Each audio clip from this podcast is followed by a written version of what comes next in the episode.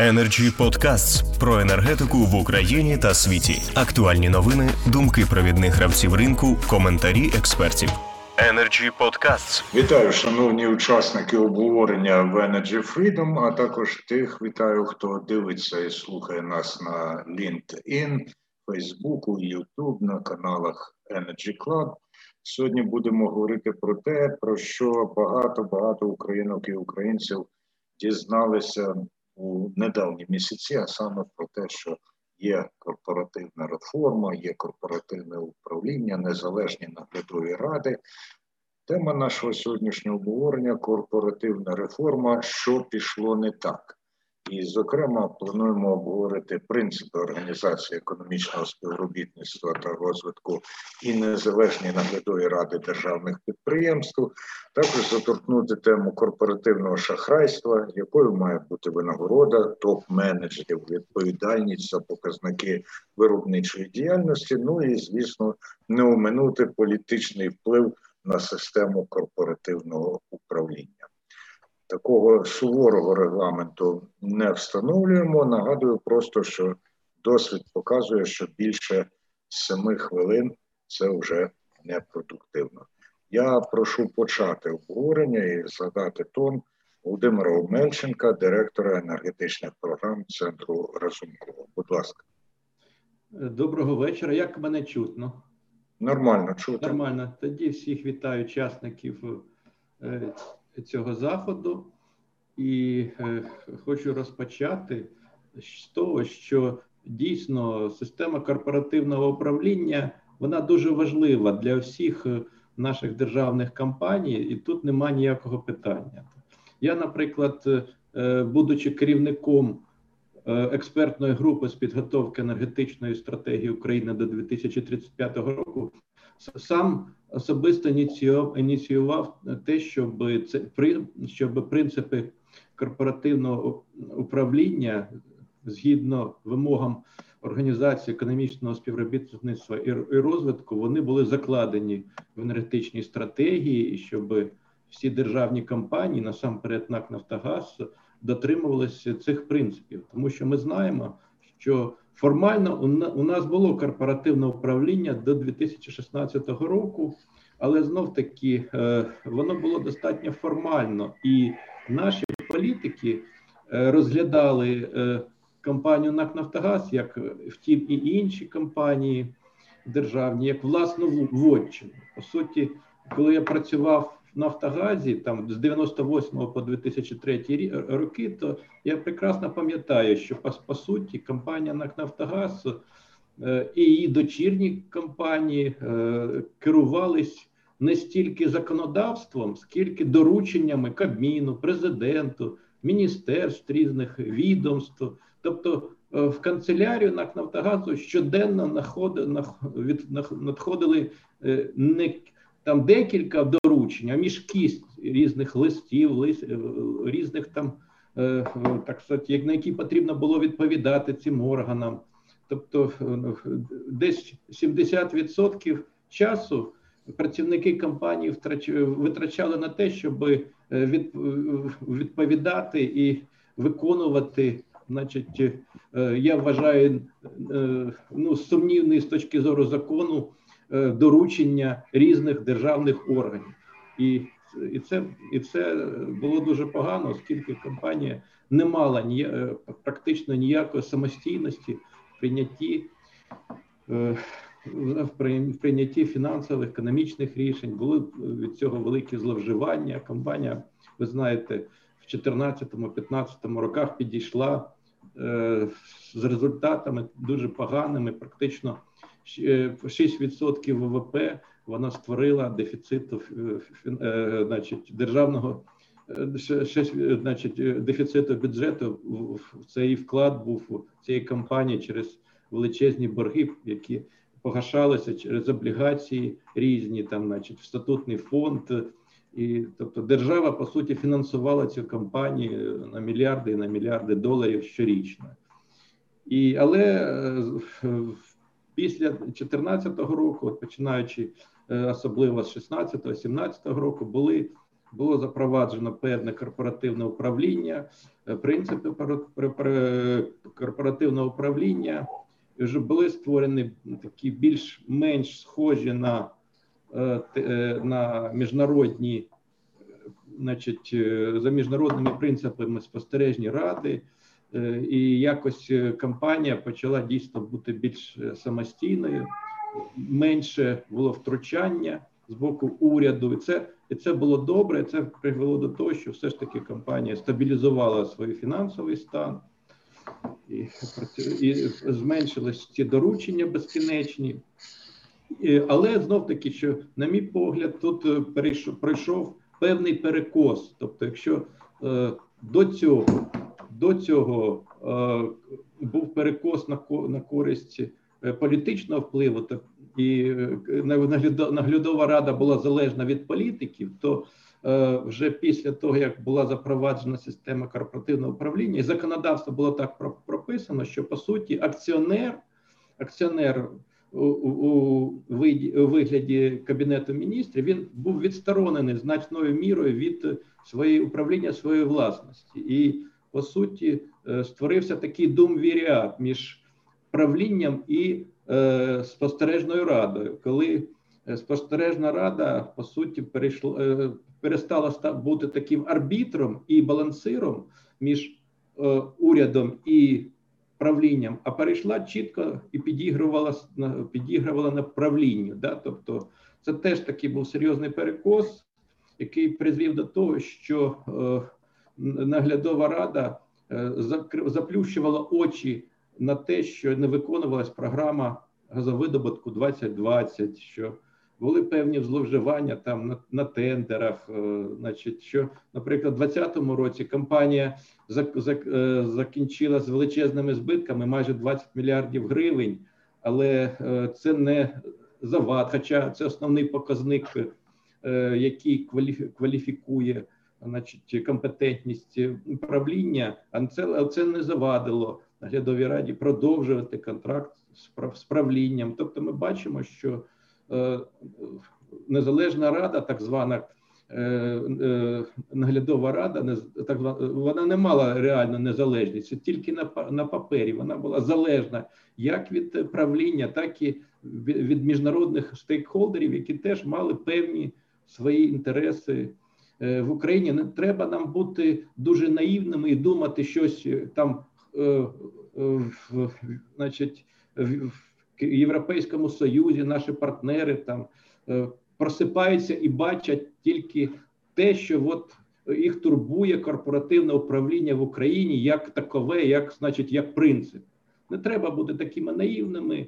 Е, чітко в нас е, в світі так прийнято, що йде величезна боротьба, жорстока за фінансові потоки. Просто є певні фінансові сили, певні лобісти, які хочуть мати свої інтереси в такій величезній компанії, як Нафтогаз, і проштовхують.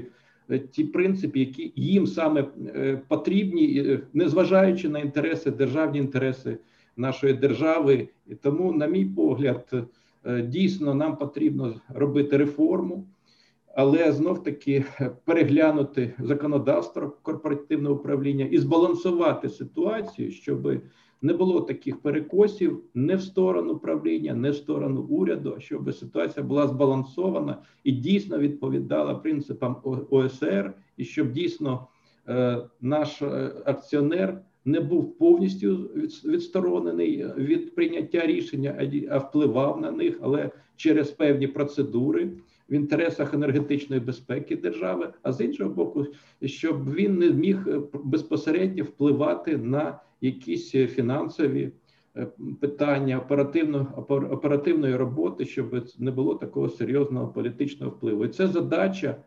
задача нашого, наших законодавців, наших політиків знайти таку, такий баланс інтересів. І коли мені кажуть, що корпорат, система корпоративного управління як до цього була ідеальна, да, і що, начебто, там нинішній Кабмін і, і е, так сказати, якось Юрій Вітренко вплинув на те, що зруйнував це величезні досягнення. Ні, я думаю, що це неправильна позиція, тому що в існуючій системі корпоративного управління закладена серйозна міна і серйозні недоліки, які потрібно виправити через серйозний аналіз недоліків і узгодити повністю, значить, законодавство виправити таким чином, щоб воно узгоджувалося з одного боку із принципами ОСР, а з іншого боку, щоб воно відповідало інтересам енергетичної безпеки України, щоб акціонер не був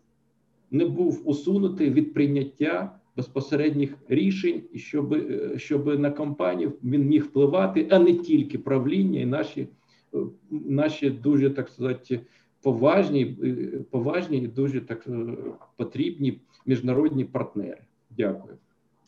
Дуже дякую, пане Володимире, за такий серйозний вступ до нашого обговорення. І запрошую до слова Бориса Кушнірука, економіста, експерта, аналітика. Будь ласка, пане Борисе. Вітаю, чи чутно мене? Добре чути. Всіх вітаю. Я би на що звернув увагу, просто я про це вже неодноразово писав і казав, що коли ми говоримо про корпоративне управління, а йдеться про управління стратегічними державними підприємствами, то ми розглядаємо його поза контекстом, пов'язано з тим, що це підприємства, які визначають розвиток галузі, але в той же час вони залежні від того, в якій мірі і як розвиваються ті чи інші галузі, тобто в якій мірі у держави є стратегія розвитку цих галузей, тому що а, є безліч питань, які не може в принципі вирішити та чи інша компанія якщо не відсутня не тільки на рівні там міністерства, а взагалі на рівні держави певна політика. І я наводив е, це якраз приклади і пов'язані з Укрзалізницею і з е, НАК Нафтогазом. Якщо ми говоримо про НАК Нафтогаз, от давайте подивимось. Є ж безліч питань, які потребують вирішення на рівні держави. Ну, наприклад, от зараз е, ми е, бачимо стрімке зростання цін на газ на зовнішніх ринках. Причому держава встановила, що зобов'язала по облгазпостачі встановити річний е, тариф. І всі вони, в принципі, як якийсь тариф встановили. Але ми бачимо, що ціна на газ буде значно вищою восени і взимку. Причому а, питання полягає в тому, що і облгазпостачів, і у підприємства телекомунерго немає а, цього газу в наявності. Що буде взимку? Точніше, вже пізно в восени, вже коли опальний сезон не почнеться. Виявиться, що вони ж торгувати собі в бізнес не в, в збиток не будуть. Вони не будуть постачати газ а, і тепло не будуть постачати, а, не маючи, ну скажімо, грошей на це за за тою ціною, за якою вони а, мають постачати його потім населення. Тому вони просто оголосять, що у них немає ресурсу, і примусять а, почнеться паніка. І примусять НАК Нафтогаз продавати е, цей газ за ціною ціною НАКу Нафтогазу, які встановили його в там навесні цього року. Ми побачимо цю історію, але це наслідок того, що фактично НАК Нафтогаз змусить постачати навіть без оплати цей газ е, і облгазпостачам, і підприємствам теплокомунерго, і ми знову таки отримуємо внаслідок цього збитки на мільярди. Я я би сказав, на десятки мільярдів гривень, які е, доведеться фактично покрити самому НАКу Нафтогазу. Ця історія є наслідком того, що було просто не встановлена вимога, щоб а, в і облгазпостачі, і підприємства теплокомунерго закупили необхідний річний обсяг е, газу станом на 1 липня. Якщо у вас немає цього газу, у вас не законтрактовано принаймні його, то в цьому випадку вас мають позбавляти ліцензії, і тоді вже НАК Нафтогаз може як постачальник останньої надії вступати в силу, але маючи на увазі, що вам потрібно все рівно знаходити компанію, яка буде займатися цим на ринкових умовах. Це от приклад того, що відбувається. Те ж саме ми бачимо в ситуації з зі, зі структурою споживання газу. Ми ж розуміємо, що вона у нас вкрай неефективна. Населення споживає вкрай неефективний газ не тому, що навіть не так воно таке безвідповідальне, тому що, ну, наприклад, якщо ми беремо а, домогосподарства, де дуже суттєво споживається газу, а, там споживання газу вкрай неефективно, тому що вкрай застарілі а, п, е, обладнання. Всі ці газові колонки, які займаються обігрівом помешкань. Тобто і само населення не спроможно купити нових газових котлів, які би забезпечили би ефективно в рази. Більш ефективне споживання того газу, який вони отримують. Відповідно, якщо ми на державному рівні не маємо програму, яка би забезпечила дуже стислі роки, один-два роки, заміну всіх цих котлів, то в цьому випадку ми споживаємо газ за завищеною ціною за не вкрай неефективно. А якщо врахувати, що зараз він ще й дорогий, то відповідно витрати домогосподарств, а потім і бюджету на компенсацію видатків на це постачання в на на десятки мільярдів гривень. Ми просто викидаємо його в повітря. Причому це є результатом саме відсутності стратегії розвитку держави і щодо сектору е, е, житлово-комунального сектору, взагалі, і взагалі з точки зору того, в якій мірі і як ми споживаємо цей газ. Там та ж сама історія з тим, щоб газ е, припинити використовувати газ там, де в багатоповерхівках він використовується для приготування їжі. Його вкрай неефективно використовувати в такий спосіб. Витрати на його використання вкрай неефективні, і при цьому а, в воно ще і викликає ризики вибухів постійних. У нас майже не сумі щомісяця ми повідомляємо про вибухи будинків житлових з людей з загибелю людей, тощо пов'язане з цим застарілим обладнанням. Тому нам потрібно відмовлятися, а значить знову ж таки потрібно ці, ці, ці, е, за допомогою державної політики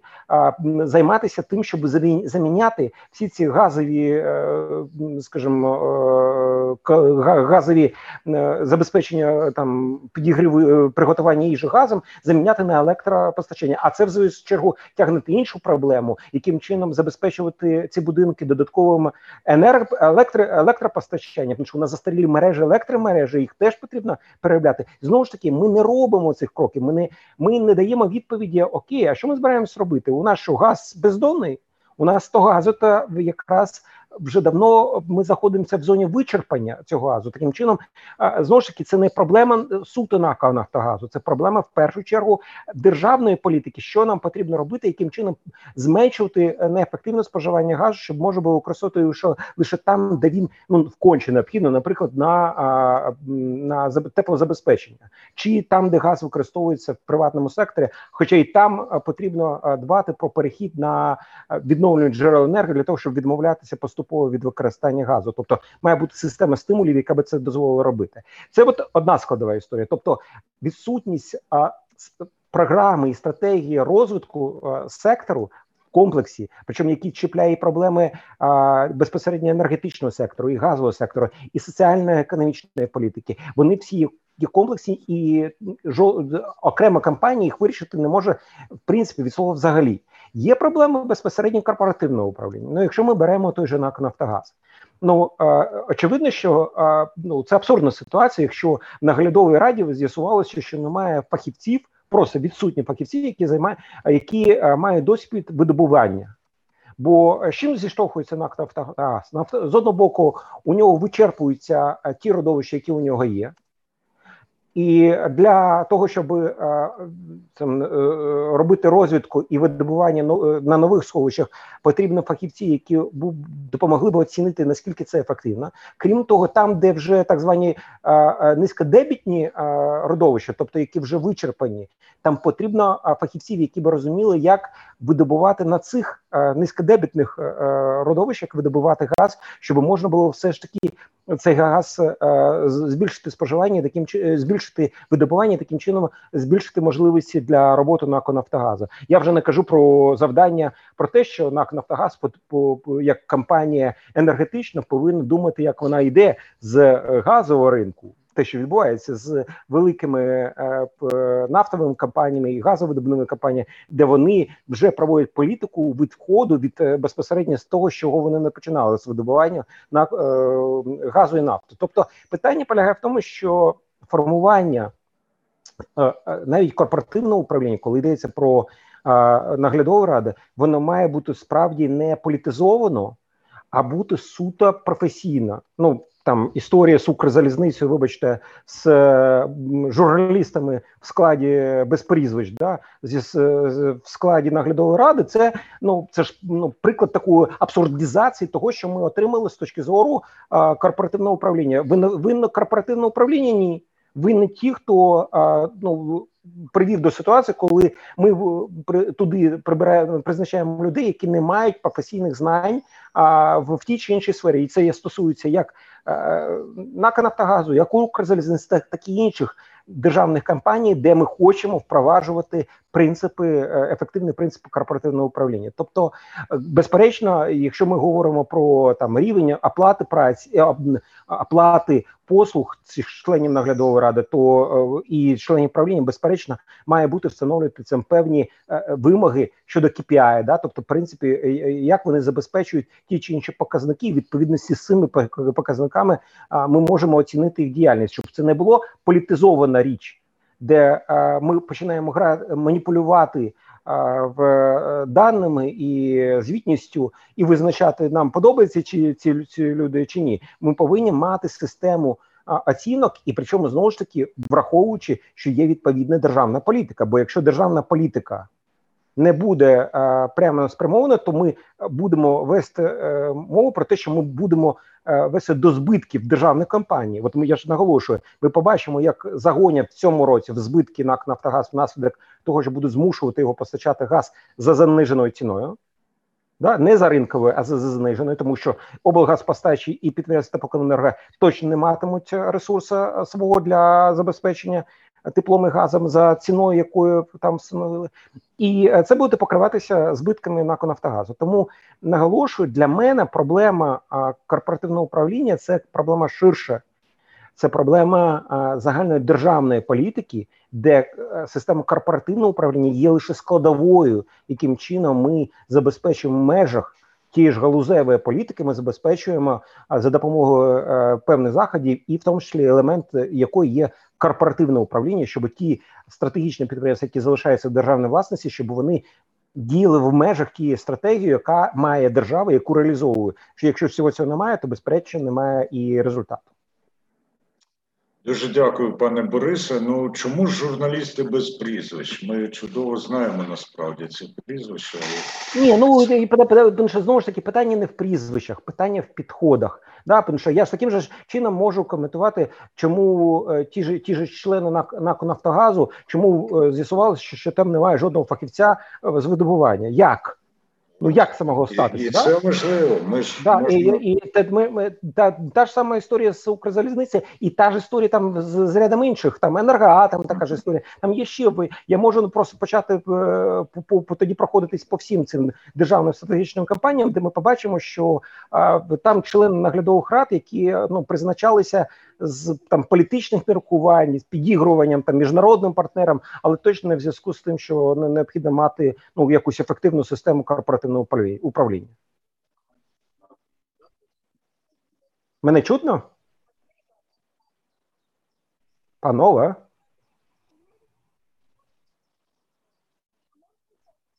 Да, скоріше за все, зі зв'язком. Я тоді зупиняюся і чекаю, що пан Андрій вийде на зв'язок.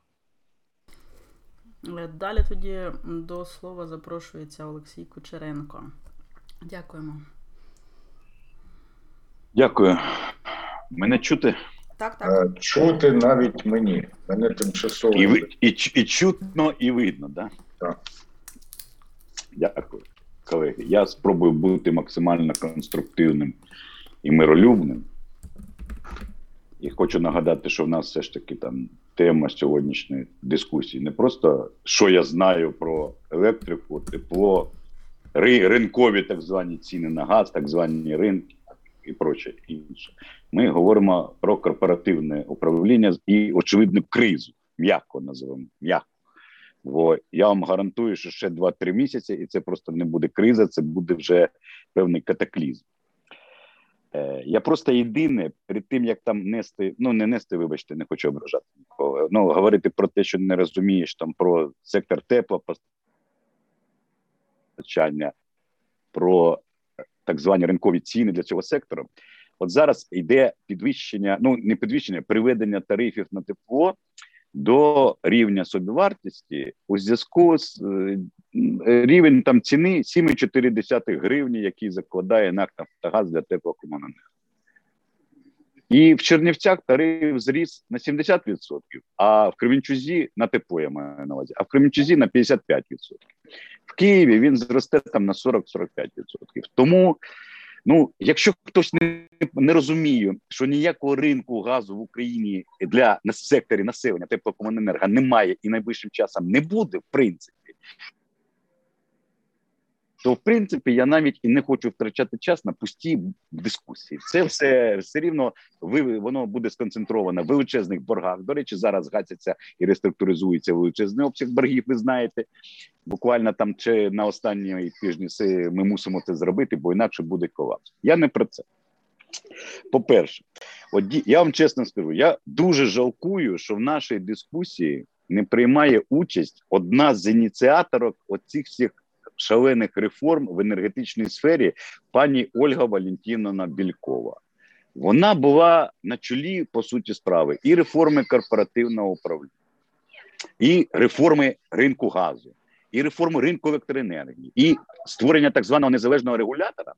І на сьогодні, от я би дуже хотів би разом з пані Ольгою, яка, до речі, вже сьогодні не працює не в реформах, вона вже працює конкретно абсолютно в операторі ГТС, який там думаю нормально працює, і от і може запросити тих шановних послів, які ходили на всі круглі столи в комітети Верховної Раді. От розповідали і кивали головою. Коли там доповідалася програма 20 на 20, коли там про незалежний регулятор, який ні за що не відповідає, там дискутували. Вони весь час кивали головою, там під під під, е, підтримували. Я би хотів зараз задати і їй, і послам, шановним, і експертам, там представникам ЮСЕЙДа, Мінфіну, а ой, мі, е, МВФу. А от хто зараз конкретно візьме на себе відповідальність за ту майже катастрофічну ситуацію, яку в цьому секторі ми отримали? От хто покажіть мені, хто буде відповідати? Бо кого зараз не запитай, всі будуть на когось переводити стрілки. Це така колективна безвідповідальність.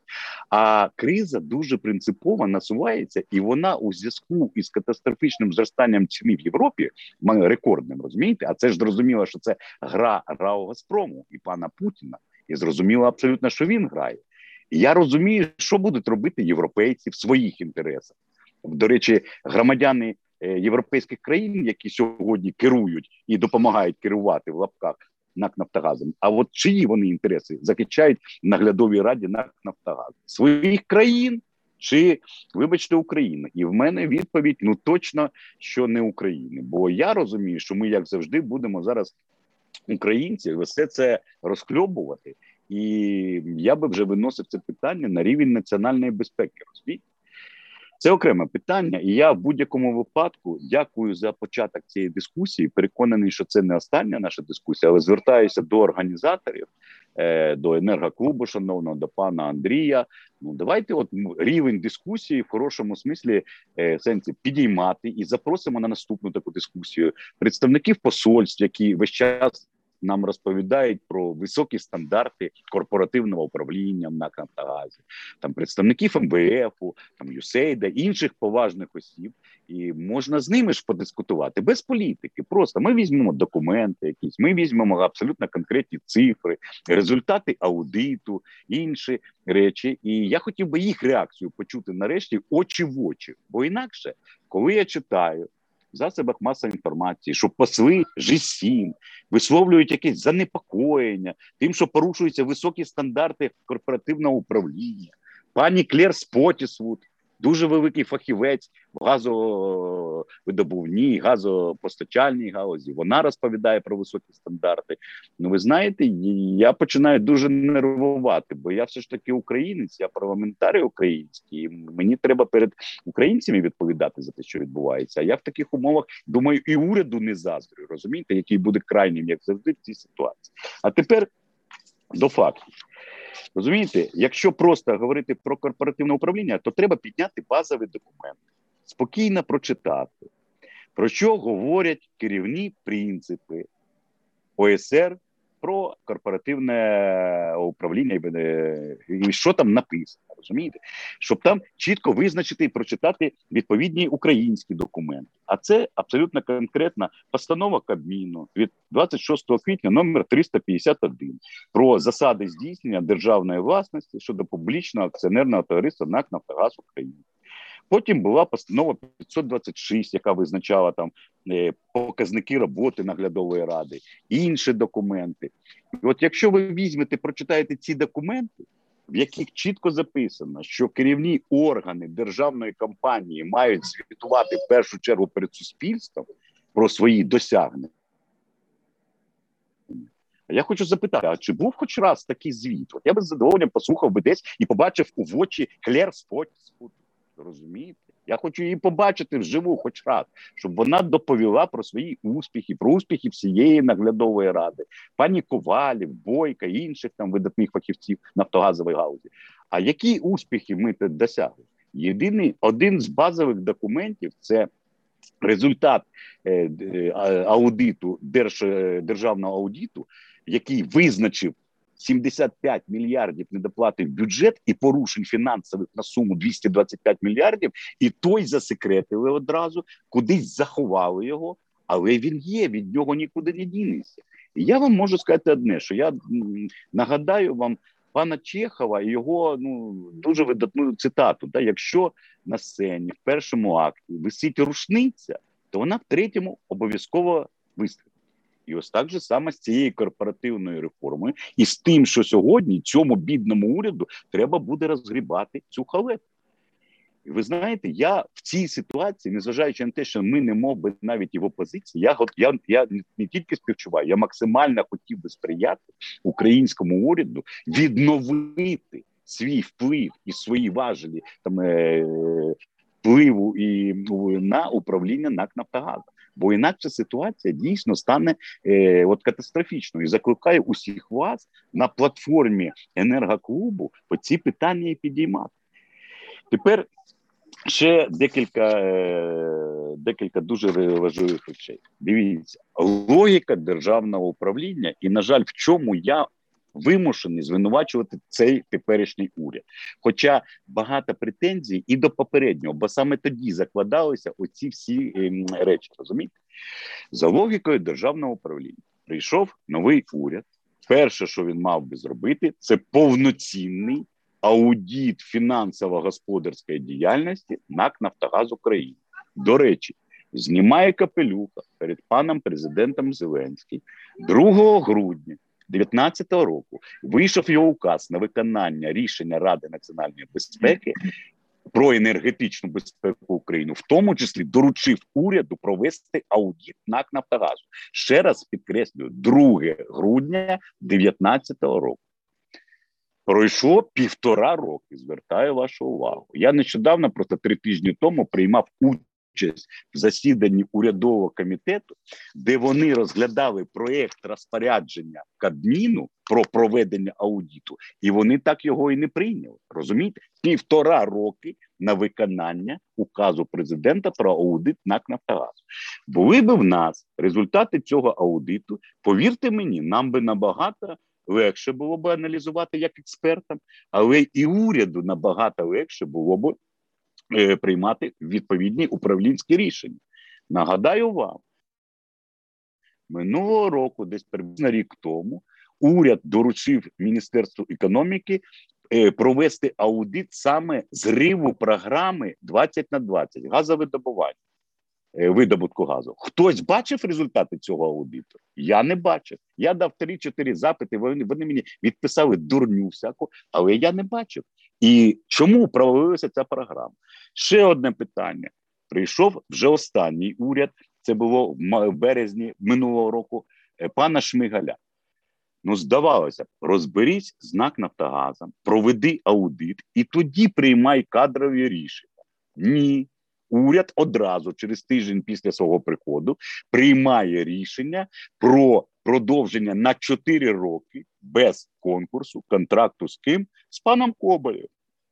Давайте шукати там десь відповідь. Я вам відверто скажу, що я навіть в суд пішов рік судився, е, тому що без конкурсу Коболєва призначили. В результаті я зрозумів, виходячи з суду, що вони самі не знають на підставі якого яких документів вони вони призначають, і вони там переконували. Ну ну завели в глухий кут. І я зрозумів, що е, точно можна без конкурсу призначати Коболєва. Добре, призначили без конкурсу Коболєва на 4 роки поновили контракт. В результаті проходить рівно рік, і уряд визнає провальною і незадовільною роботу правління і роботу наглядової ради. Він їх звільняє, але потім відновлює ще на певний період роботу наглядової ради до проведення конкурсу. Я можу сказати, що з точки зору і теорії і практики управління, це глухий кут, із якого буде ну точно дуже важким. Бо ми ж бачимо сьогодні, що відбувається, що робить НАЗК, що робить уряд відповідно, як підіймається цінність окружного адмінсуду в чергове, бо він буде визначати, розумієте, цю долю. І тому я навіть далі не хочу продовжувати і пропоную нам на платформі енергоклубу цю рівень цієї дискусії підіймати і деполітизувати, максимально переводити професійну площину, максимально залучити до неї ось цих стейкхолдерів у вигляді послів G7, е, МВФ та інших структур, і, власно кажучи, в цій ситуації зробити все, щоб як мінімум допомогти власному урядові відновити свої важелі впливу для того, щоб ми, хоча б з вами розуміли, хто відповідає за ситуацію. І останнє, і я закінчую на цьому ставлю крапку. А тепер Повірте мені, я нікого не хочу агітувати. Я пропоную шановному пану Андрію Куликову, шановному пану Андрію Костриці, винести інше питання на платформу енергоклуб і таку розпочати суспільну дискусію. А чи потрібний нам НАК Нафтогаз в принципі, взагалі, як структура, розумієте, яку функцію він виконує, і не чи буде він вічним таким яблуком роздору? За який буде боротися кожний черговий президент, кожна чергова команда чергової коаліції і так далі, і тому подібне. Мені здається, оця дискусія вже давно назріла і перезріла, і я пропоную е, ну, подумати над, над цією пропозицією. Дякую за увагу. Пане Олексію, не сумнівайтеся, що ваша пропозиція як одного із фахових і цінних учасників наших обговорень вже взята до уваги уже Дякую. обмірковування почалось. Тим більше, що ви дотримали слова, і ваша промова була напрочуд миролюбною цього разу. Ну, я маю заважити, що щодо фахового рівня дискусії, мені здається, що його особливо піднімати вже й нема куди, і в тому числі тому, що і Олексій Кучеренко бере участь, і всі інші, хто сьогодні у нас бере участь фахівці високого класу. Що стосується посад і представництва, звісно, такі спроби будуть зроблені, але за багато років редакторської роботи я навчився, пане Олексію, що запросити можна легко кого завгодно. А от забезпечити участь і присутність це вже інша справа. Утім, а ми я вибачаюсь, ми обміняємося думками, як зробити таке так, про таку пропозицію, є. щоб від неї ніхто не відмовився. Так, я якраз хотів до вас із таким з таким закликом звернутися.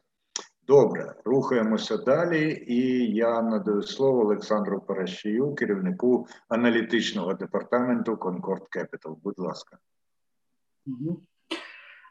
Дякую, Андрію. Ну, перш за все, хочу дещо захистити наших міжнародних партнерів, бо дуже багато їх критикували сьогодні.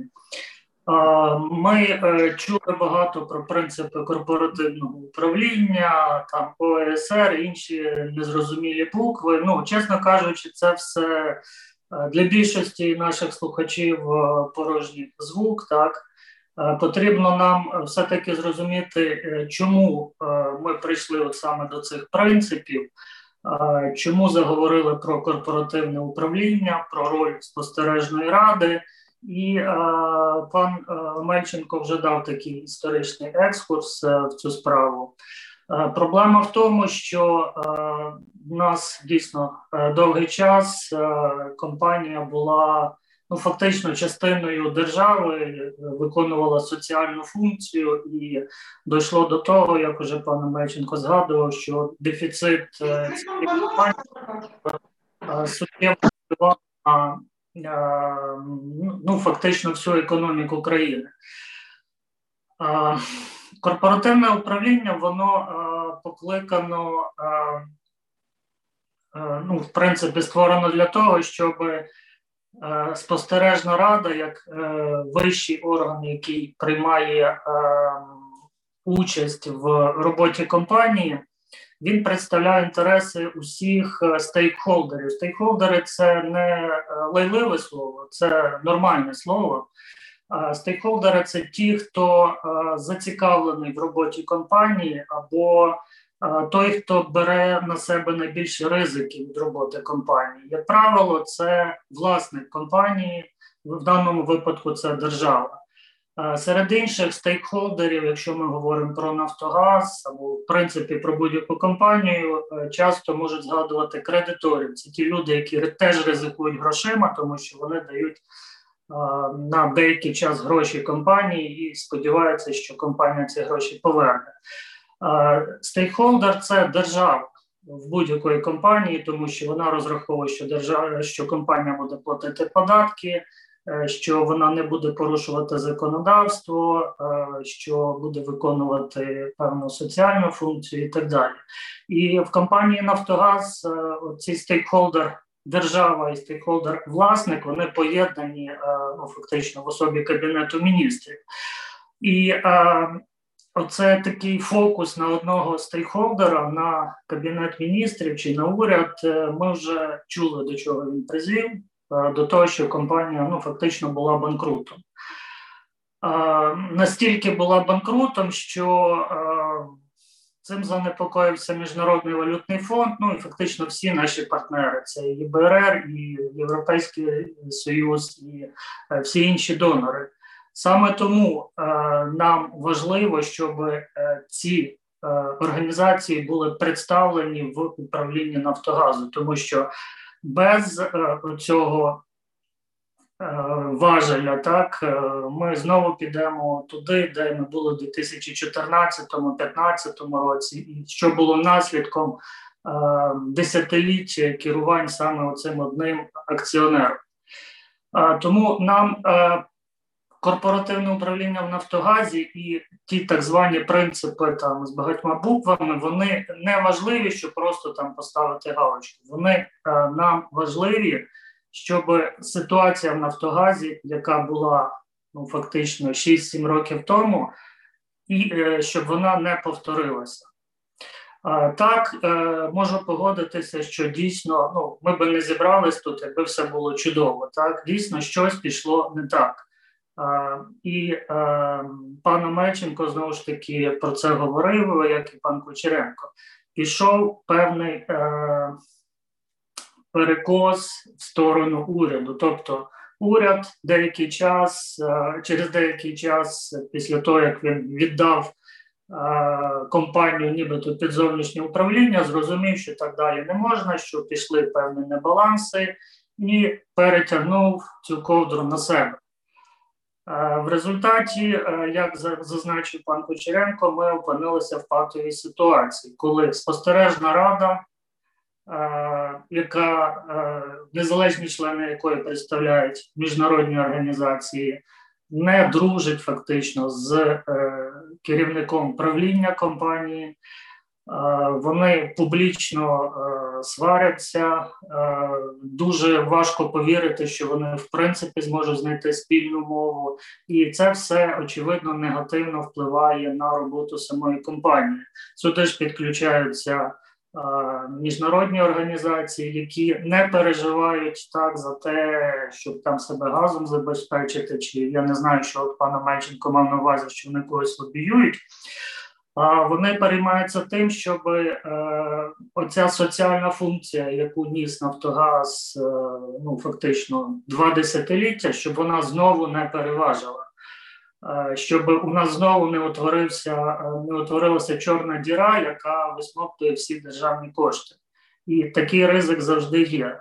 Очевидно, зараз потрібно шукати новий баланс, бо його так і не було знайдено. У нас йде то перекос в сторону держави, то перекос в сторону якогось зовнішнього управління, як то кажуть.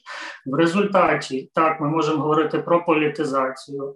В результаті це те, про що говорив пан Кушнірук. У нас є відсутність колективної спроможності в спостережній раді. Це, до речі, таке поняття зараз застосовується в банківській системі. Так, тобто не всі е, у нас е, є е, сектора чи сфери відповідальності, які не покриваються спостережною радою, тобто нема спеціалістів в певних напрямках, і це є велика проблема. Цю проблему дійсно потрібно вирішувати, тому що кожен член спостережної ради повинен відповідати за якийсь окремий напрямок, і вони всі разом мають доповнювати один одного і бути ефективним механізмом і ефективною допомогою, в тому числі менеджменту.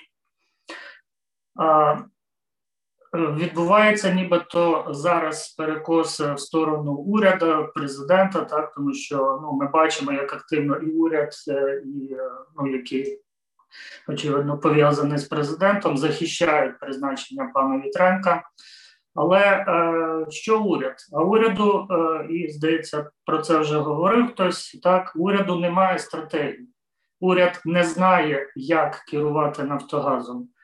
Е, на жаль, попередній менеджмент і попередня, ну чи теперішня спостережна рада вони не змогли створити адекватну стратегію, яка би е, якось співвідносилася з державною стратегією в енергетичній галузі, якої теж, до речі, немає.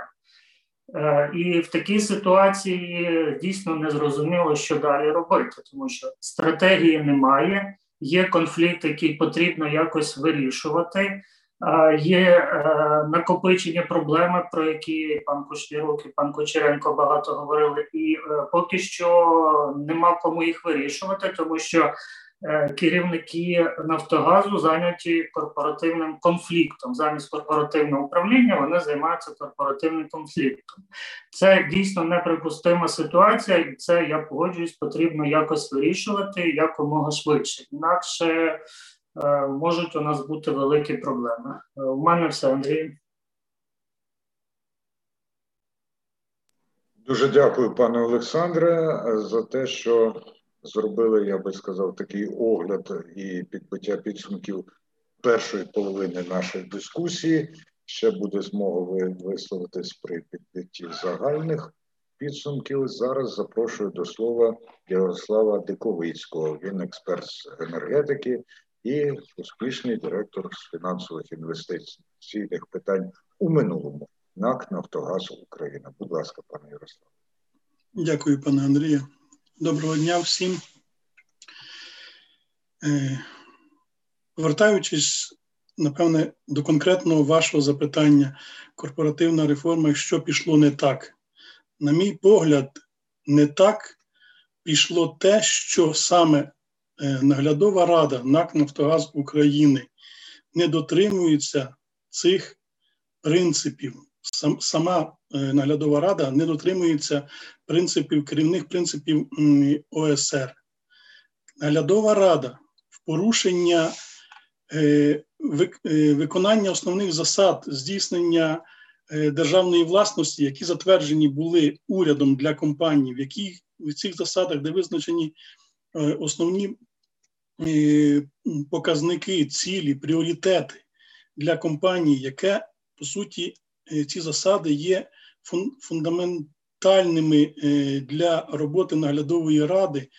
Ця наглядова рада їх порушила в повній мірі по кожному пункту, по суті. Пан Кучеренко вже говорив, що е, Національна наглядова рада ніколи не звітувала про е, виконання е, цих засад. Е, це дуже показово і дуже, е, дуже дивно. Е, але я хотів ще зазначити, що наглядова рада і ніколи не звітувала про них, але в річних звітах своїх вступних словах. Е, чи чи в передмові запропонувала, по-моєму, ще в 2019 році змінити ці ці засади державної власності щодо компанії. І при цьому ще раз кажу, е, не пояснюючи, чому і не звітуючи про ці е, про ці, ці показники, порушуючи ці показники, саме наглядова рада, і і саме те, тому що е, не було наслідків до певного часу, наслідків за порушення цих показників, до того часу все якось було. Ніби трималося на балансі. Як тільки було Е, урядом е, засвідчено факт е, того, що ці показники порушуються, а саме фінансові показники 2020 року, де були сформовані збитки при плані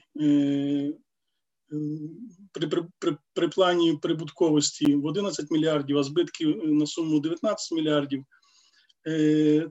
Таким чином, уряд, е, на мій погляд, абсолютно логічно і правильно визначив е, незадовільною роботою е, наглядової ради, правління і керівника НАК Нафтогаз України. Після це абсолютно відповідає керівним принципам ОСР. Якщо весь менеджмент визнано, роботу всього менеджменту визнано незадовільною, то є ну далі є логічні дії. Якщо ця робота незадовільна, то такий менеджмент міняють. Він змінюється, повинен був змінюватися. Відповідно, і абсолютно логічно є те, що е, і наглядову раду, і, е, і, і керівника Е, було прийнято рішення акціонером про їх звільнення.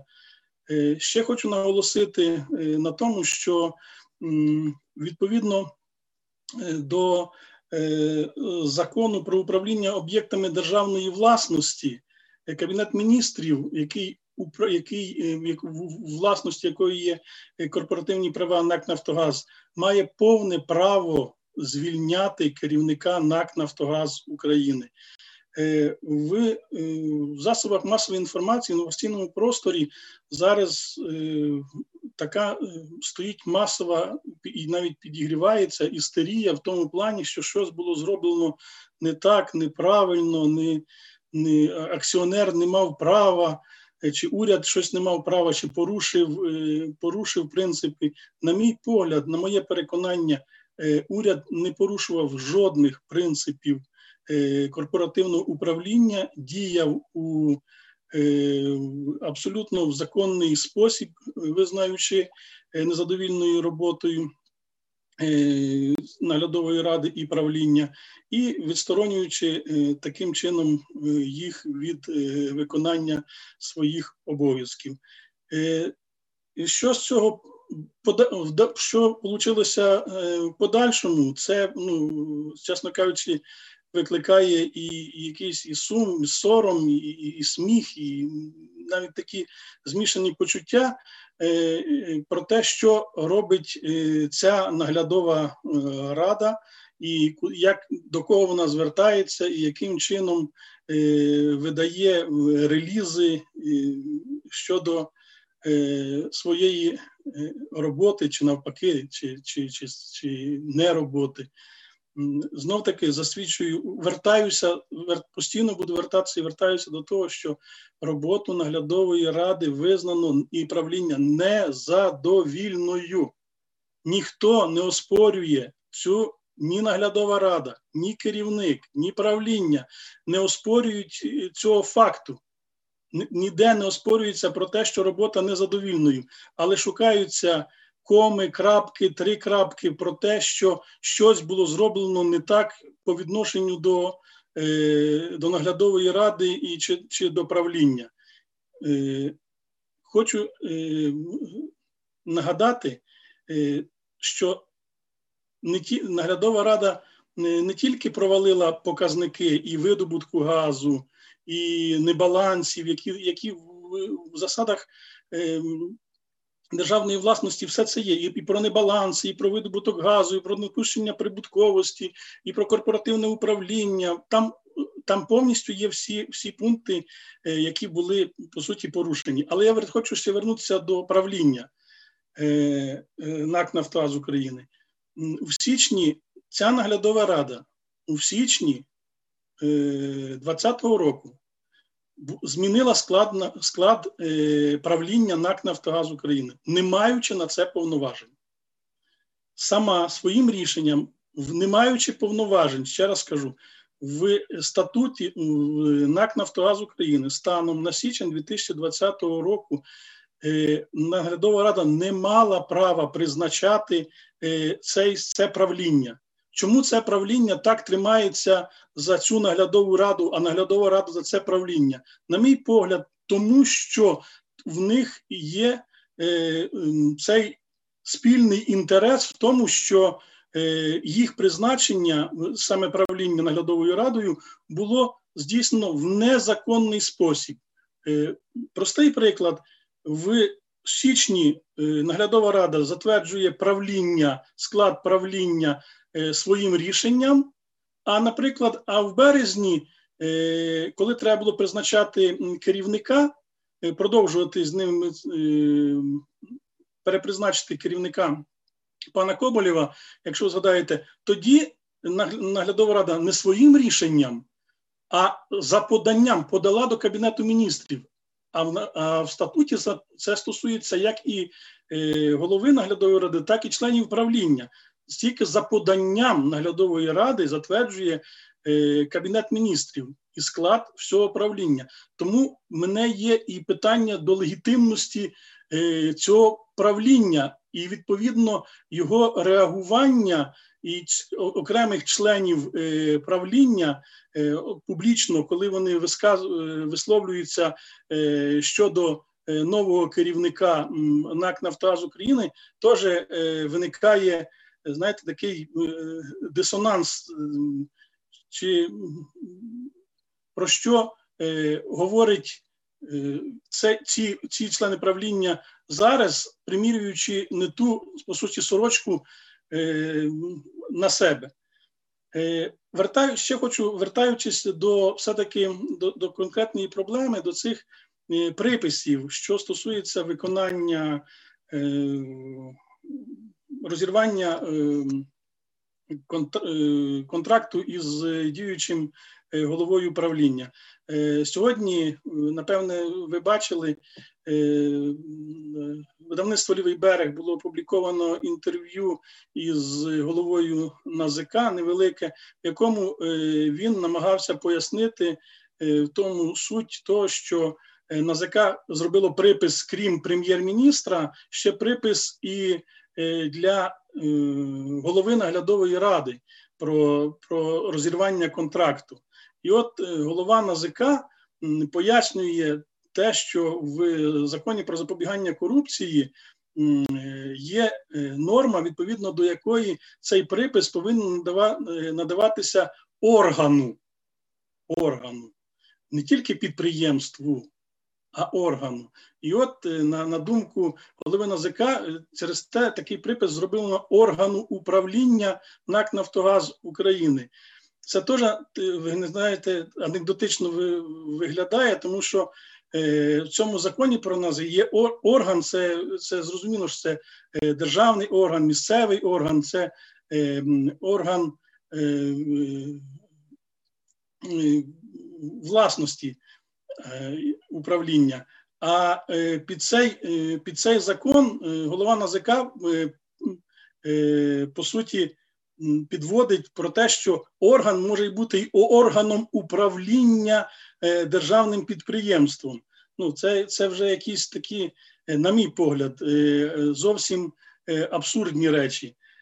Що стосується, на мій, знов таки, на мій погляд, що стосується, що пішло не так, це безумовно це те, що замість політичного внутрішнього впливу на компанію ми маємо на сьогоднішній день політичний і зовнішній, в тому числі, вплив на компанію. Як наслідок, е, ми бачимо, е, що відбувається е, при зміні спроби уряду зміни керівника. Тому на самому початку сама реформа в НАК Нафтогаз України пішла не так. Через вже про це говорилось, напевне, через якісний склад наглядової ради. Дуже дякую, пане Ярославе, за ці думки і а, до того, що ви там на початку казали, що викликає сум, сором, сміх. Та це мені нагадало знаменитих 7 С з журналістської практики, які привертають увагу публіки. Так, от е, за всіма ними стоїть ще одне С скандал скандальні рішення, скандальна поведінка і скандальні перспективи. На жаль, дуже дякую. Леонід Уніговський має тепер слово, генеральний директор ТОВ Нафтогаз інформатика. Пане Леоніде, слухаємо вас. Дякую, Андрій. Е, доброго вечора всім присутнім. Е, я е, чув всіх виступаючих, думаю, довго розмовляти на цю тему вже недоречно. Буквально теза. Перше, я хотів хотів би сказати, що я не проти наглядових рад, вони повинні бути. І одна з пер, верніше, перша наглядова рада в Нафтогазі, в якій більше 58% були недержавними службовцями, вона була створена на підставі указу Леоніда Даніловича Кучма, ще, якщо я не помиляю, 2001-2004 роках. Тоді її очолював нині на покійний Михайло Петрович Ковал.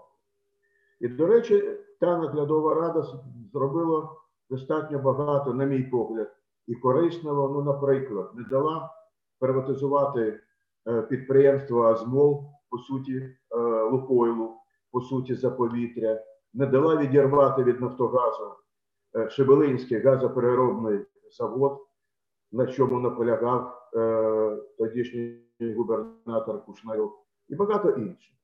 Але повертаючись до нинішньої ситуації, в мене є достатньо велика кількість знайомих в Нафтогазі, тому що ми майже всі ці роки співпрацювали в тому чи іншому плані з Нафтогазом. І я можу сказати, і я про це написав сьогодні в Фейсбуці. Е, мене дуже насторожує, що е, поступово Нафтогаз втрачає керованість.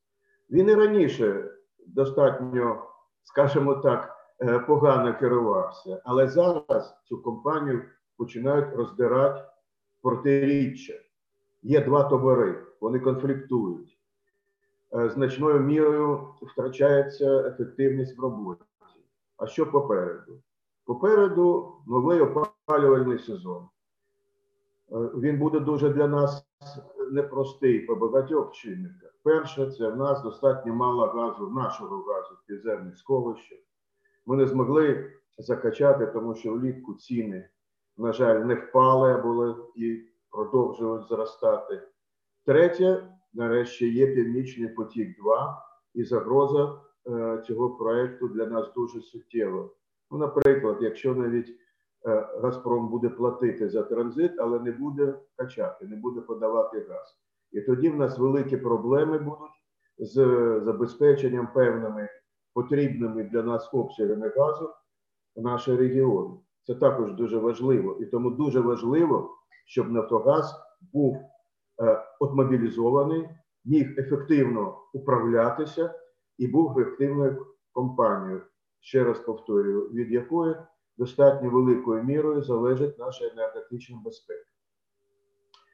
Ну і скажімо так, хоча це не тема нашої сьогодні доповіді, хочу сказати, що питання енергетичної безпеки, питання е, створення протидії, навіть не протидії, а е, розробка е, дій на противагу е, входженню в експлуатацію Північного потоку 2 це завдання не тільки нашого оператора газотранспортної системи, це, на мій погляд, завдання і Ради нацбезпеки і Кабінету міністрів України.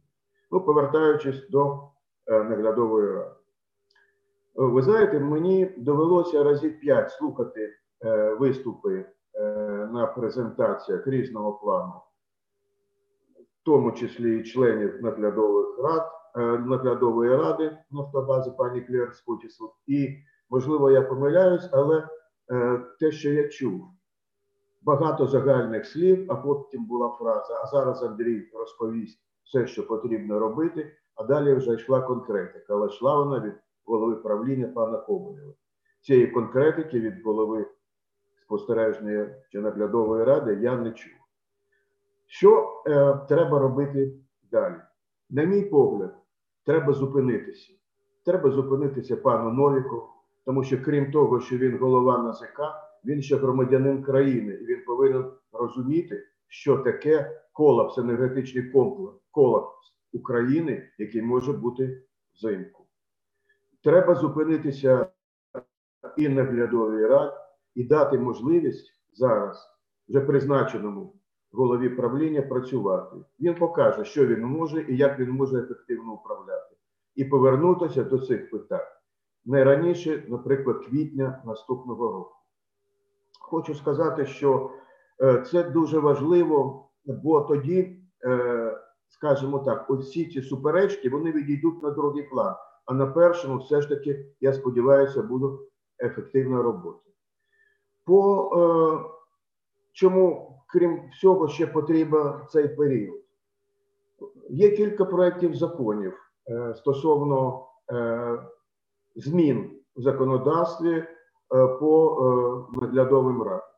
Є різні проекти, є, на мій погляд, позитивні, є не дуже, але цим треба займатися. Ці проекти треба витягнути із шухляди, і вони повинні обговорювати з тим, щоб до березня, до квітня ми вийшли вже на якісь законодавчі підкреслюю, законодавчі рішення. Що потрібно, щоб було в тому законі обов'язково? Це хто повинен бути, хто може бути членом наглядової ради, які повинні бути вимоги до членів наглядової ради. Третє, яка повинна бути відповідальність і звітність члена е, чи загалом наглядової ради перед акціонером. Я зараз кажу про державні компанії. Ну і безумовно відповідальність конкретно записана в контракті з е, даним членом наглядової ради. Я вже не кажу про те, що оплату е, вона повинна погоджуватися для членів наглядової ради Кабінету міністрів, а не визначатися правлінням, і багато таких же інших маленьких дрібниць. Тоді я сподіваюся, що в квітні ми зможемо вийти е, з цього е, становища і вийти на, е, скажімо так, певному обґрунтованому законодавчому рівні. Хочу ще додати, що мені не подобається, не подобалося, як був замінений пан Коболєв на пана Вітренка. На мій погляд, ну так не можна робити. Потім призначити знову цю ж е, наглядову раду. Це дуже, на мій погляд, погано. Е, це дуже погано спостерігається всіма. І мені здається, що як певною мірою і реакція наших закордонних партнерів була викликана саме тим, як це було зроблено. І в цьому аспекті ще останнє це е, роль Кабінету міністрів. Я згоден, що у Кабінету міністрів, на мій погляд, нема стратегії, що робити далі з компанією, е, нема стратегії, що робити з енергетичною безпекою. Да, є прийнята енергетична стратегія до 2035 року. Вона безумовно дуже застаріла. Це треба переробляти, але таке враження, що е, ви знаєте, в такому пожежному, е, дуже швидкому темпі оперує Кабінет міністрів з Нафтогазом України. А чи повинен він залишатися чи ні? У мене трошки інша точка зору повинна з паном Кучеренком. Я вважаю, що державна компанія як е, е, засаднича структура для збереження енергетичної безпеки України, вона потрібна. Дякую за увагу. Дуже дякую, пане Леоніде. Леонід Луніговський, як і до нього Олексій Кучеренко, зосередив увагу, зокрема, на тому, що робити далі, і це дуже цінно, коли лунають пропозиції. Я вважаю, що пан Леонід уже певним чином почав підбивати підсумки нашої дискусії, і пропоную, якщо немає реплік щодо того, що сказали інші учасники. А у нас, наскільки я розумію, немає поки що запитань із соцмереж. Перейти до підбиття підсумків. А першим буде або репліку робити, або підсумки підбивати Олексій Кучеренко. Будь ласка. Дякую. Ну, перше, дійсно приємно, що ми дуже так не ну, просто конструктивно по державному по державному сьогодні ведемо дискусію. Ви знаєте, я окремо спілкуюся з паном Диковіцьким і вважаю, що його досвід, якби був зараз застосований і почутий тим же самим прем'єром, він би дозволив і уряду нашому українському легітимному, любимому його чи ні, зберігти свої обличчя і зробити всі речі ну дійсно відповідно до процедур.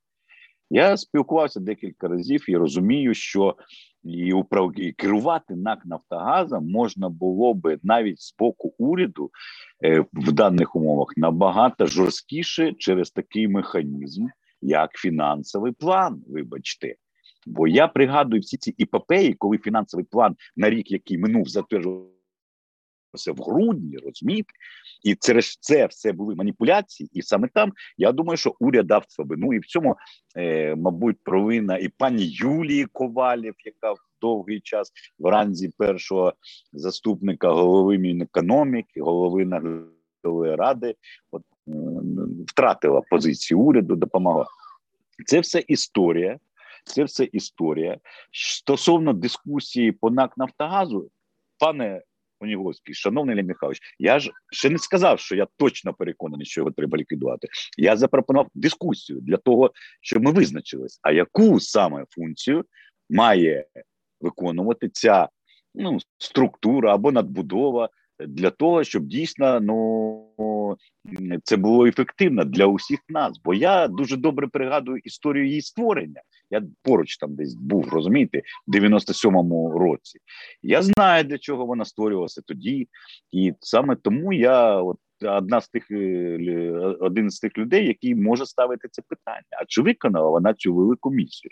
Бо тут багато давайте так відверто говорилося про соціальну функцію, і всі хочуть позбавити НАК Нафтогаз соціальної функції. Ну, давайте будемо відверті. НАК «Нафтогазки» виконував соціально корупційну функцію. Да? І от якби ми просто соціально відокремили, а корупційну ліквідували, я би дійсно думаю, що не було би збитків, про які пан Борис Кушнірук так лякає. Бо я ніяк не розумію, з чого можуть можуть взятися збитки, коли ти усі операції робиш е, з прибутком що торгівля власним газом, що покупним газом, що транзит, що сховище експлуатації. От я не розумію, де там прибутки можуть взятися. Розумієте? Це окрема розмова. А тепер я закінчую, щоб не гаяти час, бо там вже п'ятниця вечір. В чому трагедія ситуації? Вона накаляється. Розумієте, вона вже діє зараз на сьогодні. Ну такого конструктивного поки що не бачу. Бо в цій ситуації або або або уряд доведе, що він все робить вірно, і міністр юстиції, який юстував е, це, розпорядження про звільнення призначення, і прем'єр-міністр, і всі так би мовити, наші політики. Але якщо за допомогою зовнішнього фактору наглядова рада переламає ситуацію, то тоді повірте мені, я перший в Верховній Раді буду ставити питання: а навіщо нам тоді такий уряд? Я думаю, я буду не один розумієте в цій ситуації. І повірте, ми тоді будемо праві. І саме тому я десь певною мірою. Але я розумію, що ризики, опалювальний сезон, е, північний потік, ціна і все таке інше, але цей нарив має бути розірваний. Рішення має бути знайдене. І тому давайте сприяти от, тому знаходженню цього рішення. Але ще раз я наголошую, що я вважаю, що Кабмін, уряд українців, від який діє від імені українського народу, ну мав би відновити свій вплив повноцінний на державну структуру при всій повазі до так званих незалежних там членів наглядової ради, так званих, вибачте, дякую. Дякую, пане Олексію. Пане Леоніде, хочете відгукнутися? Ви знаєте, е, ну я значною мірою з оцінюючим згодом стосовно е, правда з певними застереженнями. Якими? Ну, зараз не предмет нашої дискусії, чи залишити Нафтогаз, чи знищити, тобто ліквідувати. Це інша справа. Тут є багато аспектів, тут може детально пройтись по всіх чинниках, всіх напрямках. Стосовно історії, я нагадаю, коли створювалося, е, коли створювався Нафтогаз України, е, було кілька течій. Так от, е, до речі, Нафтогаз створився з другої спроби. До того ще за півтора року до того була перша спроба, після якої чи під час якої один з керівників Держнафтогазпрому сів у в'язницю на півтора року. Олексійович, напевно, пам'ятає цю історію, і ті, хто е, тоді був, е, вони це знають. Але чому створювався Нафтогаз? Перше і головне, тому що тоді була двозначність е, в управлінні. Держ, е, фонд держмайна керував майновими правами, а Держнафтогазпром керував технічною політикою. Тобто, практично практично ніхто нічим не керував. І от е, створення Нафтогазу це була спроба об'єднати перше з другим. По суті, тоді мова йшла про певне міністерство, яке би замість Держнафтогазпрому керувало Нафтогазовою галузю. Я про це е, добре знаю, тому що був членом робочої групи по створенню Нафтогазу. І е, можу розповісти, якщо це було, буде комусь цікаво, всі ці перипетії створення Нафтогазу. Але якщо підсумовуючи, хочу сказати, що я би все ж таки зараз е, пропонував всім сторонам стати і нічого не робити. Тобто до квітня, до кінця березня, хай працює пан Вітренко, хай керує компанією, він покаже, що він може, пройде опалювальний сезон, тоді можна буде робити певні висновки ті чи інші. До того часу, я сподіваюся, все ж таки вся ця ситуація спонукає Верховну Раду прийняти закон про е, наглядові ради не тільки по Нафтогазу, а загалом по, по країні, особливо це е, для державних компаній. І тоді ми зможемо вийти вже на певне прийнятне для всіх, в тому числі і для закордонних партнерів, рішення. Дякую. Дуже дякую, пане Леоніда. І до заключного слова запрошую Олександра Парашія. Будь ласка. Дякую. Мене е, дуже лякає в цій всій дискусії така одностайність моїх колег з приводу того, що е, пан Вітренко, призначений Кабміном, врятує Нафтогаз. Давайте залишимо пана Вітренка, давайте там. Ну, е, Леонід е, про це не говорив, але інші колеги говорили, що Кабмін має взяти ситуацію в свої руки, звільнити е, спостережну раду і так далі. Ну, Мені здається, що це робити в якому випадку не можна. Можливо, крім випадку, якщо у нас зараз дійсно є надзвичайна ситуація. Якщо колеги е, вони говорять про те, що у нас е, наближається надзвичайна ситуація в галузі, давайте оголосимо надзвичайну ситуацію, введемо якесь пряме правління на якийсь конкретний термін.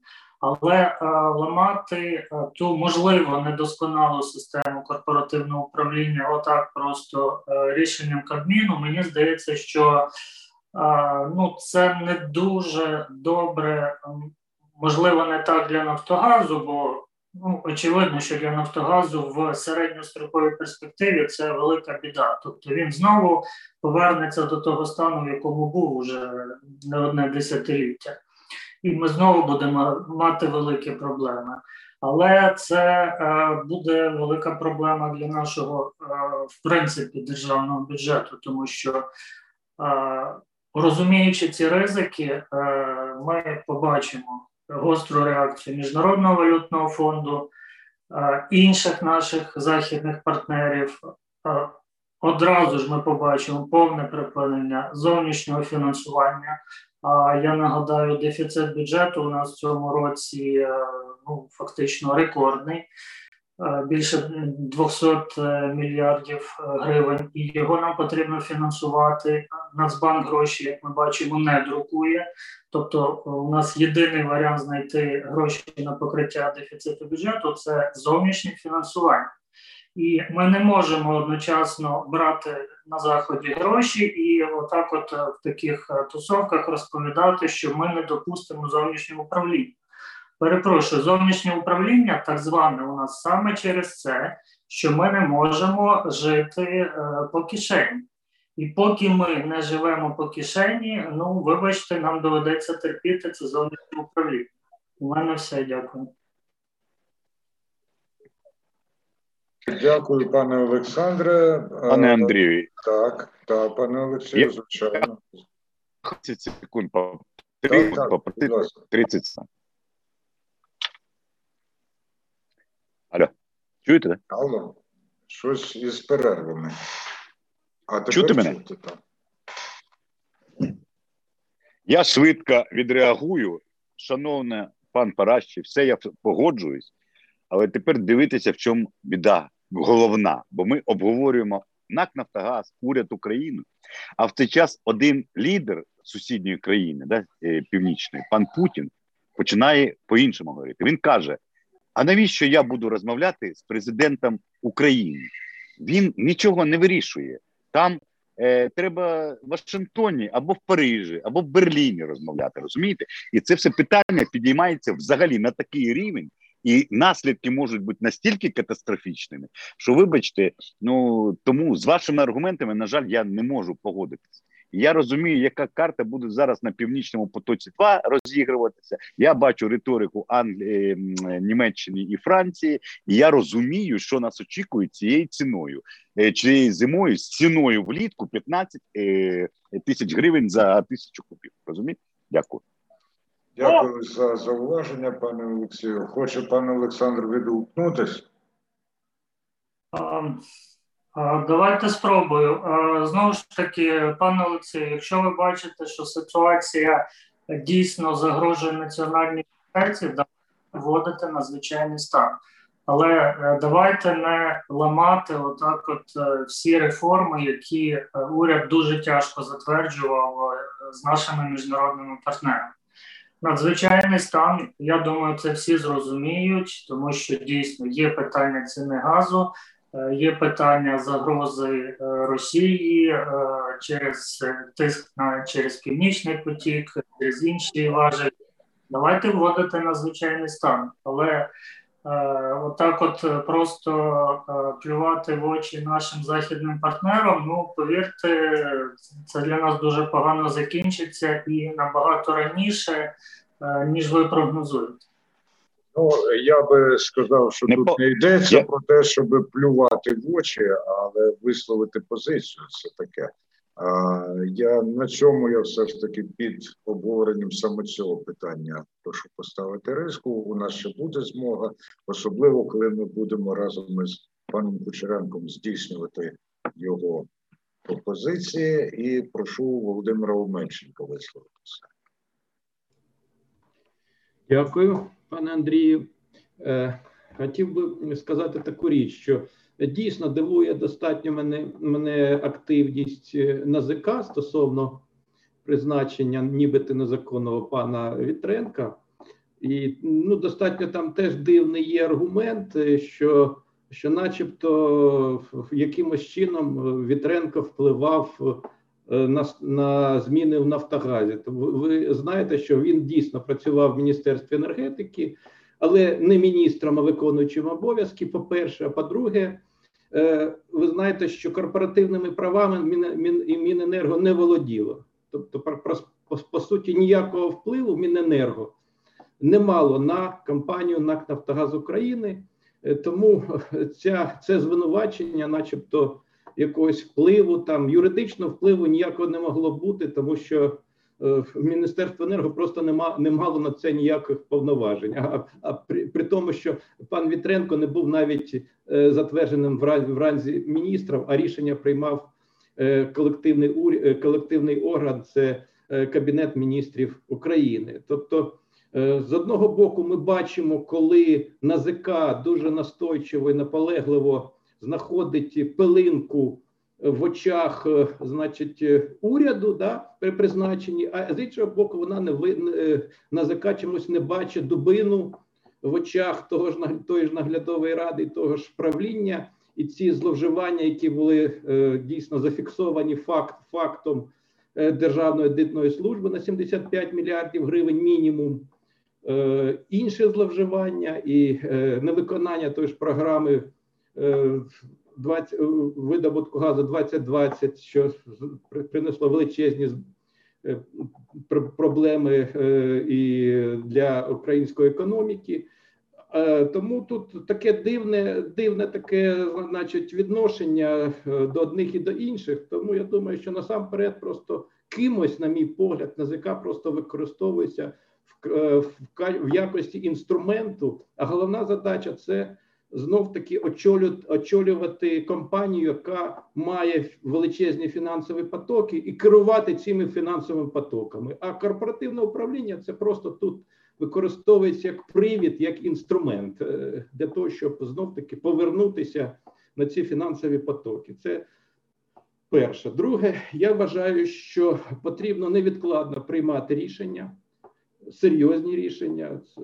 Компанія не може працювати нормально, вона буде й далі поглиблюватись і заглиблюватись в кризу, якщо буде такі протиріччя між головою правління, правлінням і наглядової ради. Е, наглядової ради, ми розуміємо, що е, дійсно там були підстави звільнення голови правління всього правління через невиконання Е, плану фінансового через е, інші питання. Тому мені є абсолютні підстави звільнити все правління, всю наглядову раду, призначити нових. І не треба сильно дивитись на наших міжнародних е, партнерів. Треба розуміти, що на сам на першому місці у нас є Конституція України, і головним у нас бенефіціаром нашого бюджету є український народ. І Ви знаєте, що якщо кажуть там, що ми не можемо прожити без МВФ. Ну я хочу нагадати вам, що нас тільки заробітчани на порядок більше перераховують в Україну грошей ніж всі міжнародні партнери разом узяті. Головний бенефіціар у нас і спонсор, і донор це не міжнародні партнери, це народ України.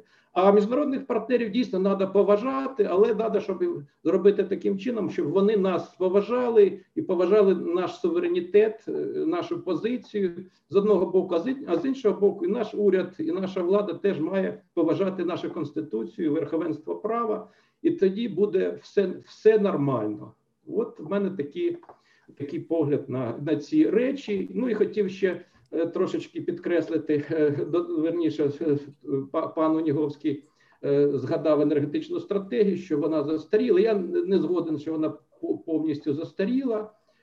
Дійсно, там якщо б ця енергетична стратегія виконувалась, то у нас була абсолютно вже інша якісна енергетика ніж зараз. Там в енергетичній стратегії закладені основні так сказати, сучасні тренди: це декарбонізація, енергоефективність, і корпоративне управління, і, значить, і інші речі.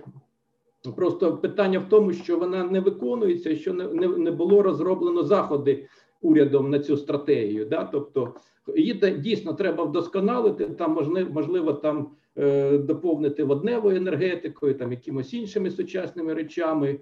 Але але в принципі основні тренди, хоча вже пройшло там 4 роки з часу її прийняття, вона в принципі нормально реагує, просто треба її виконувати, трошечки трошечки вдосконалити. Просто питання в тому, що у нас ніяка стратегія не виконується. Це найбільша біда. Дякую.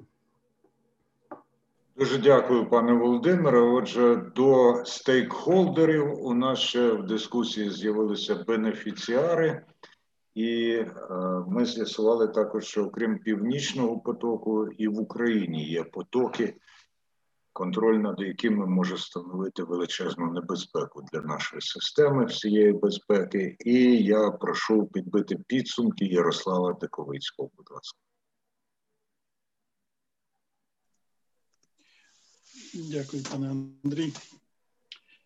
Так, я я хочу погодитися із і підтримати те, що те, що каже Леонід Михайлович. Е, Безумовно, що треба зупинитися. І зупинитися треба е, як на як на ЗК, як на наглядовій раді, так і правлінні.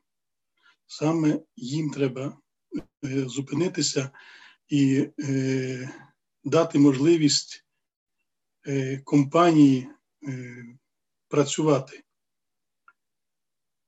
Хочу відповісти також е, пану Олександру. Я, можливо, я не дуже зрозумів, тому що він так якось відособився, ніби що що якось що ми виступаємо проти чи за зовнішнє управління, він він, він закликає і нас, і це, що що, що це не так. Я може помиляюся, але е, пане пане Олександр, мені здається, що нас не треба закликати до цього. Ми абсолютно розуміємо е, необхідність е, партнерства із з такими інституціями. Справа лише в якості ведення з ними переговорів і хто веде ці переговори таке складається враження, що в бюджеті Нафтогазі були забиті чи передбачені кошти е, лобістські, які е, про це писала преса, які е, використовувалися проти уряду. А ми знаємо, що що лобістські структури досить вони досить ефективно виконують свої функції.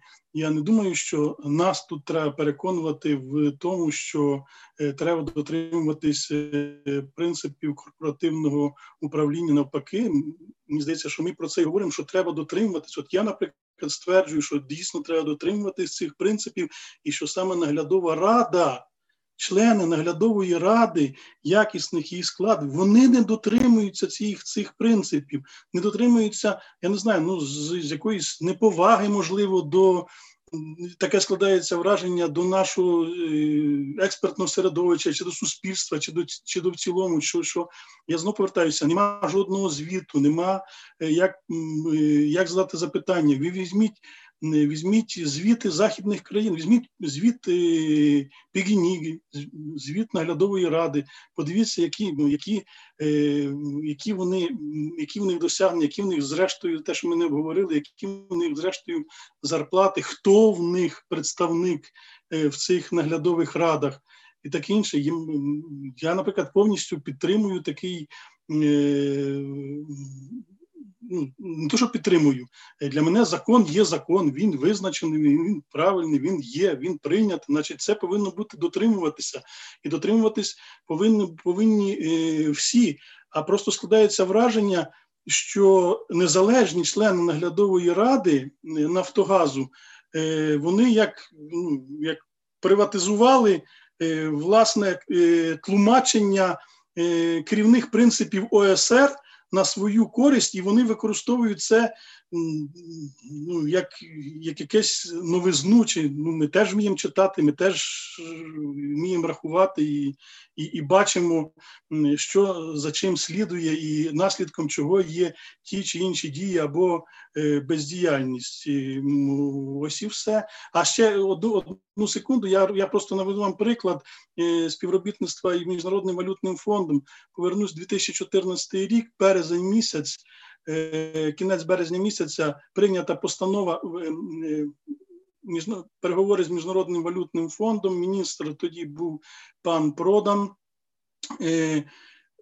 переговори з міжнародним валютним фондом домовляємося із міжнародним валютним фондом е, про збільшення, наприклад, цін на газ. Це чутлива чутлива е, тема.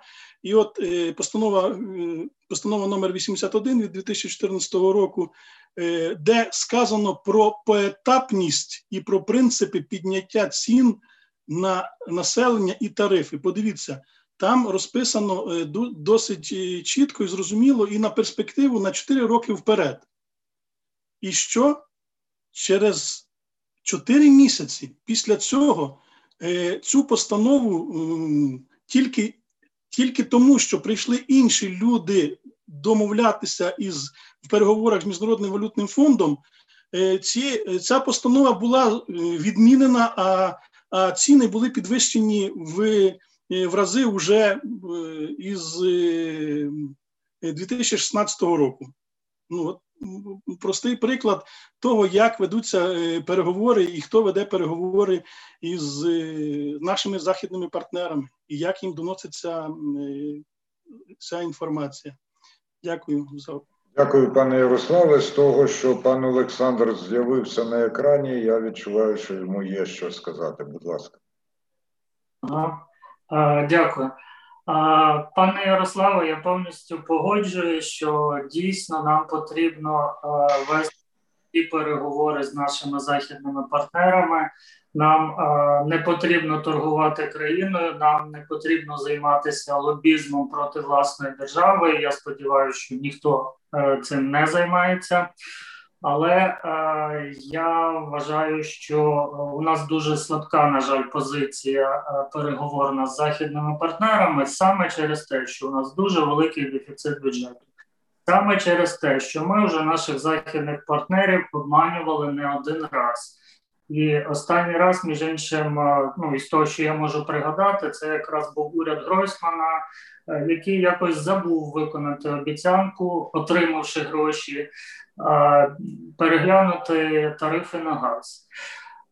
Я вважаю, що е, не можна нашому уряду будь-якому там уряду в загальному, не конкретно кабінету там Шмигаля чи Зеленського, не можна е, на 100% брати е, контроль над Нафтогазом, тому що знову ж таки, от і пан Мельченко чомусь говорить, що давайте от ми відновимо свій суверенітет над Нафтогазом. Нам не можна цього робити. Ми вже мали такий досвід, і е, пану Майченко вже проводив цифри. Чим це закінчилося? Це закінчилося сотнями мільярдів збитків для Нафтогазу. Нам потрібно шукати збитки для Нафтогазу. В мене все добре.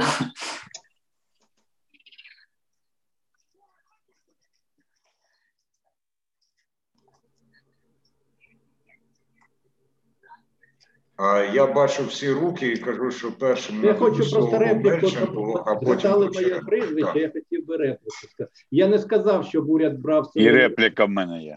Е, я не сказав, вибачте, пане Олександре, я не сказав, що уряд має брати суверенітет над е, е, над Нафтогазом. Я сказав, що уряд має дотримуватися Конституції України і що поважати Конституцію України має як уряд, так і наші партнери міжнародні, і е, е, тому тому тут нема протиріччя. Треба виконувати всі принципи корпоративного управління з дотримання е, все ж таки того, що що корпоративне управління не проводиться заради корпоративного управління, а заради того, щоб компанія працювала в інтересах народу, в інтересах держави, а і щоб був баланс інтересів між між правлінням і державою, і ось ось головна роль наглядової ради, а зовсім не в тому, щоб уряд знов таки диктував умови нагляд. Ніхто не має права диктувати е, фінансові умови, не уряд, не наглядова рада, ні ніхто. Просто правління має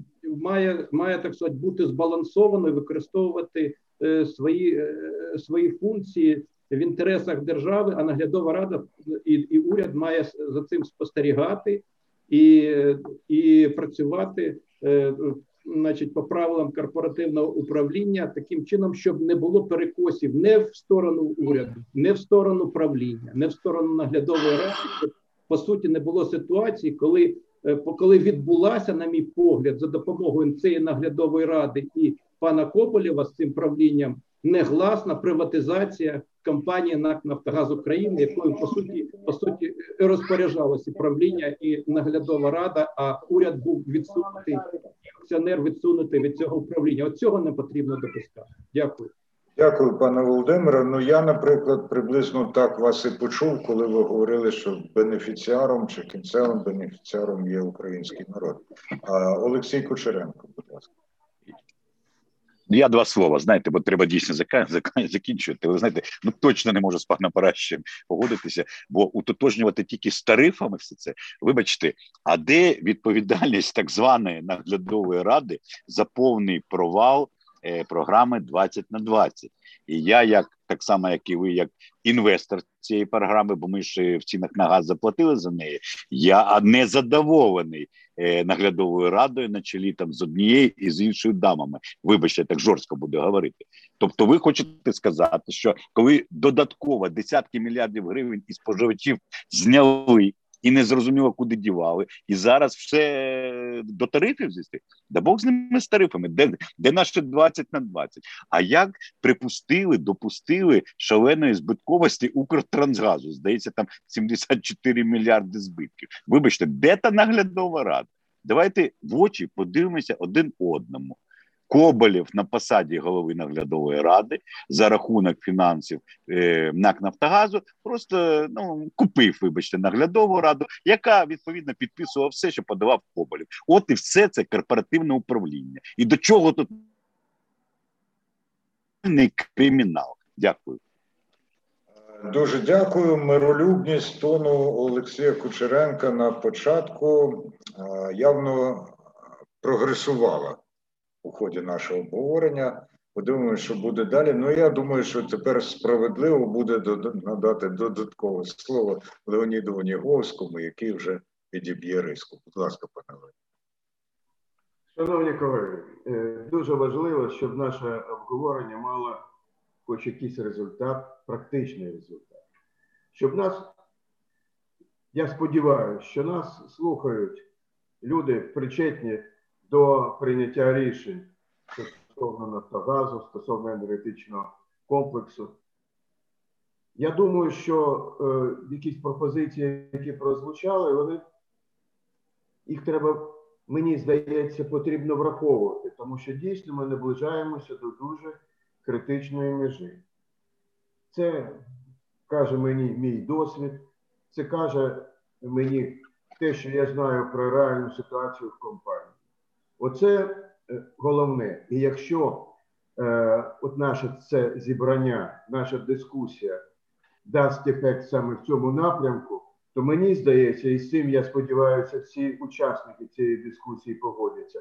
Тоді це буде певний результат, і не дарма ми провели півтори години, обговорюючи ці проблеми. Дякую.